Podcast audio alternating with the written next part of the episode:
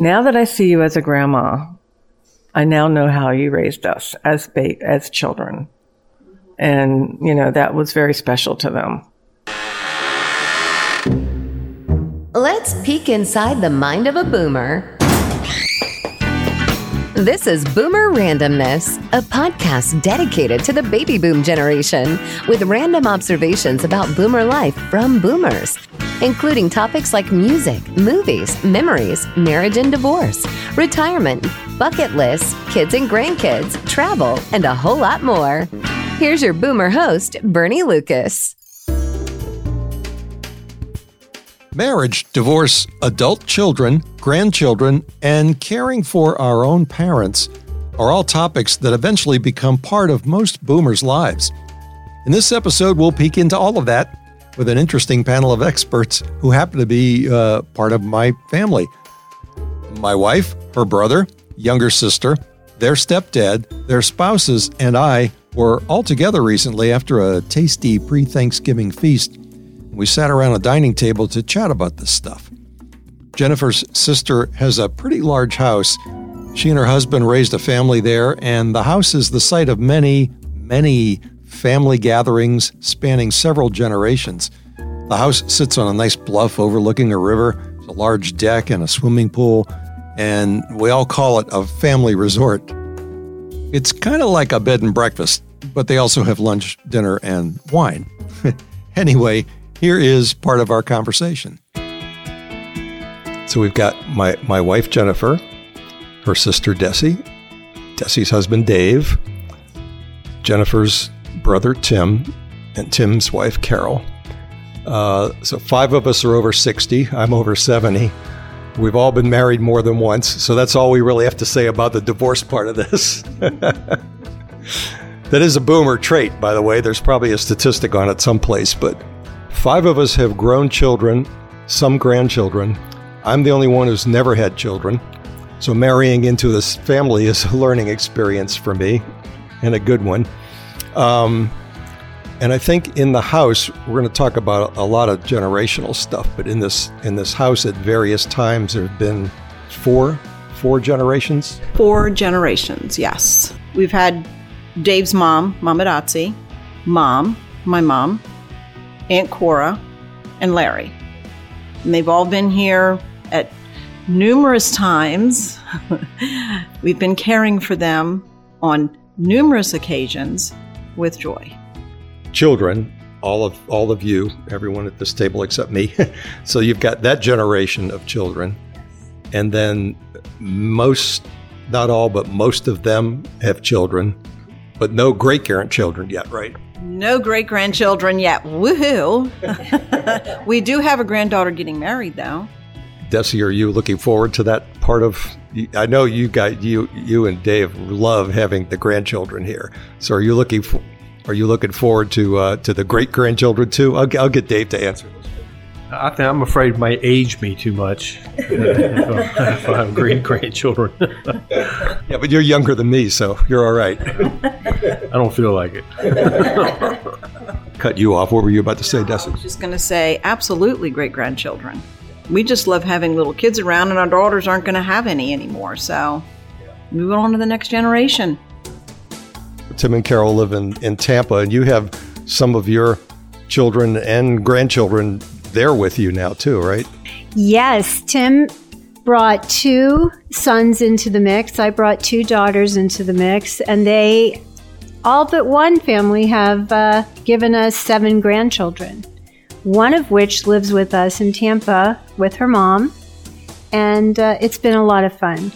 It, it, you've learned so much about yourself, and you get to really explore a more relaxed relationship, I think, with your grandkids than with your kids. It's it's a lot more play, a lot more fun, and they open your eyes. It's it's magical. Oh, I love the grandkids, and having seven of them between the two of us, it's fantastic. And my wife Jennifer. who, as long as we've known each other 10 years, and I mean, probably the whole 10 years, you were hoping some point to be a grandmother.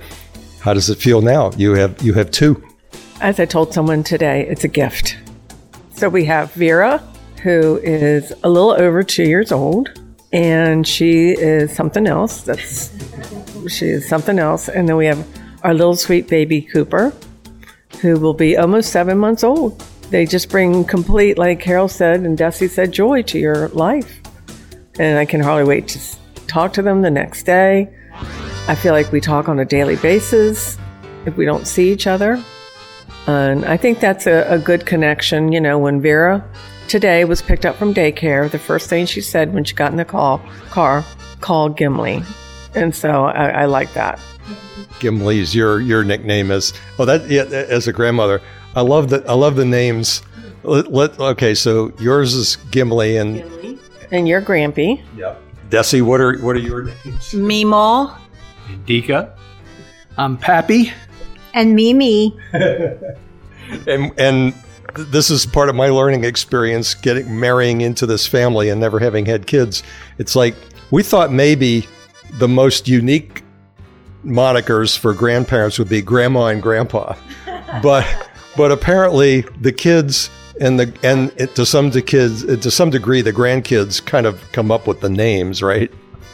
Well, my, my son did it as a joke. Matt did it as a joke, as a Gimli, but then it kind of stuck. And I can't imagine being called anything but a Gimli. Any, anybody who's seen the Gimli character, Um, Lord of the Rings? Lord of the Rings. And one day she's going to open up the book and see a Gimli, and she goes, That's not my Gimli. I'm just glad you don't have that beard. Something I hear all the time from Jennifer is um, once a mother, always a mother. So it's like your kids. What's okay? What's the young? What's what's the age range of the of the children generation here? Terry's the oldest. Terry's 41. And then Ashley is 37. Yours, you've got Avery's the youngest. He's 30. And Kyle is about to turn 34. 34 and 37. Tim will be 40 in February, and Matt will be 36 in February. So they're all grown, have children, but you still, I assume all of you, uh, still, uh, well, the, once a mother, always a mother. So if there's anything going on in their lives that are that's you know uncomfortable or you know or just you know sicknesses or, or, you know whatever, you're still it's you kind of You're there. You're always there for your kids, no matter what. I don't care what anyone says. I will always be there for our girls. Always. Yeah. And I don't care how old they are. Emma, our daughter in law, she said to me after Vera was born, she goes, Well, after she's 18, I won't need to worry about her anymore. right, right. yeah. If she's listening, well, you've told her the same thing though. Yeah, yeah. Well, I just made bullet point notes here, but joys of being a grandparent. Um, Dave, I'm thinking of you especially because you're you, you hit- you have a lot of time and and you're retired. A couple of us are retired, so you have uh, theoretically a little more time than when you were working. I was going to say, I don't think so. But you're I don't think he has any time. yeah, but your uh, your grandkids just love being around you. How does that make you feel? Oh, great. Being the big teddy bear playmate for all of them growing up. Just having them run to you when they see you. They just run to you. Even when they're older. I mean, I have, I, they all come up and hug us and tell us they love us all the time. And no matter how old they are. And it's, it's a great feeling. I think it's the chance to look at how you did things the first time and continue to try to perfect them, to be better and better about a relationship and building relationships. But like Desi said, they run to you. We have, all of them have different ways of relating too. It's not just a cookie cutter, one way, one child. It's, it's completely unique. And it's between the kisses on the palms and holding it over your heart for Mackenzie and Mila, or the butterfly kisses on the face. And when you're FaceTiming or even texting now, they remember and they do it to you instead of you doing it to them as they get older. It's so sweet. It's really full circle. Like we said earlier, we have one that lives with us, so we get to see her all the time. She's now uh, three and a half, and so we've seen her from a baby to three and a half every day, basically. And we have the other six that live out of state. So our joy of, of just seeing them when we can see them, but also, like Carol said, the FaceTime, it's just great because they all, you know, have some story to tell us when we're doing a FaceTime with them, or they'll sing a song for us, or they'll mm-hmm. show us a picture, or show us the outfit they're going to wear for Halloween, or or something. They'll do gymnastics for you on, on FaceTime all the time. How have your relationships with with your grown children changed when they became parents? For me, I mean, my boys call me every day. One calls me in the morning and one calls me in the afternoon. And um, I think our relationship has become stronger because they see the dedication. And I guess they, Tim said it best, or, or maybe it was Matt. Now that I see you as a grandma, I now know how you raised us as ba- as children. And, you know, that was very special to them. For Dave and I, first of all, we're very proud of both Terry and Ashley and their accomplishments and the parents they are. You know, they're each, they're individual. They are raising their children completely different than one another, but you know they both, they both love their children dearly. One thing that I've noticed with Kyle, for instance, because I was a coach for both Kyle and Avery in soccer, and Kyle has now adapted this this way of coaching his kids. So he does exactly what I did for him, he's doing with his kids. And he and I have talked about, you know, ways of motivation or how they handle, especially when your own kids playing on a team. And he's picked that up pretty well. And Avery um, doesn't have any children as of yet. He's being going to get married in February. Um, and who knows, you know, but he's, uh, he also has a special way with um, handling uh, working working with kids because he loves the the uh, our grandkids so much. He's a great uncle. It's a great uncle. Isn't he a teacher also? Yes, he's a high school teacher in Tampa, and he teaches um, math and special special like geometry, I believe, and calculus as well, and just getting his master's so he can do better. This is the Boomer Randomness Podcast. I'm Bernie Lucas with my wife Jennifer, her younger sister Desi, and her husband Dave, her brother Tim, and his wife Carol. We're talking mostly about children and grandchildren, but also about caring for our own parents as they near the end of their lives. Here's a topic, and part of why we're all in the same house right now us as boomers caring for our parents. How does well, Desi, you said earlier, you know, like in, in the house that we're in, actually, you know, has has seen that, um, and we're that that top generation is in the house with us right now. Um, any any thought? I don't even know how to ask the question. It's like, you know, I mean, but it's something boomers deal with. It's not easy. You know, you you watch potential death, which is hard to watch.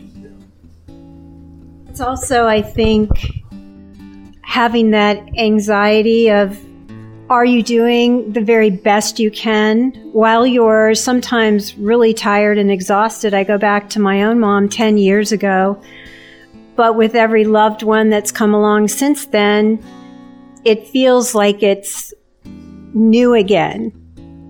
You learn, you grow, you do your best, but you always still question what you're doing, and you're at your most tired point of time. So, there's a lot to be said for caregivers, and I think the one thing that I've leaned on in grief counseling and things since losing a parent or both parents and other loved ones is that as much it's so hard as a for a caregiver to take care of themselves. It was hard for me to pause and take time. It's counterintuitive. You want to give your all to everyone and it can really wear you down. And so that's a hard balance to strike. Any tips for people in our age range in in terms of you know dealing with that sort of thing, or even just well, yeah, anything like that? Be patient. Understand what they're going through, because it's hard for them to understand they're dying. You know, so so if you can put yourself, and Dave said it to me, put yourself in their position and think of how they're feeling right now. it's a lot of compassion. You have to have compassion, and you and and just make them comfortable. Any other things anyone want to say anything about parenting or grandkids or Yeah, one one thing uh, while Carol was talking, it dawned on me. I've shared with at least my two kids. I even joked around a little bit with Carol's that maybe one day we'll be in that position where we'll be coming to them and asking them to help take care of us or guide us in the right direction because you don't know the future.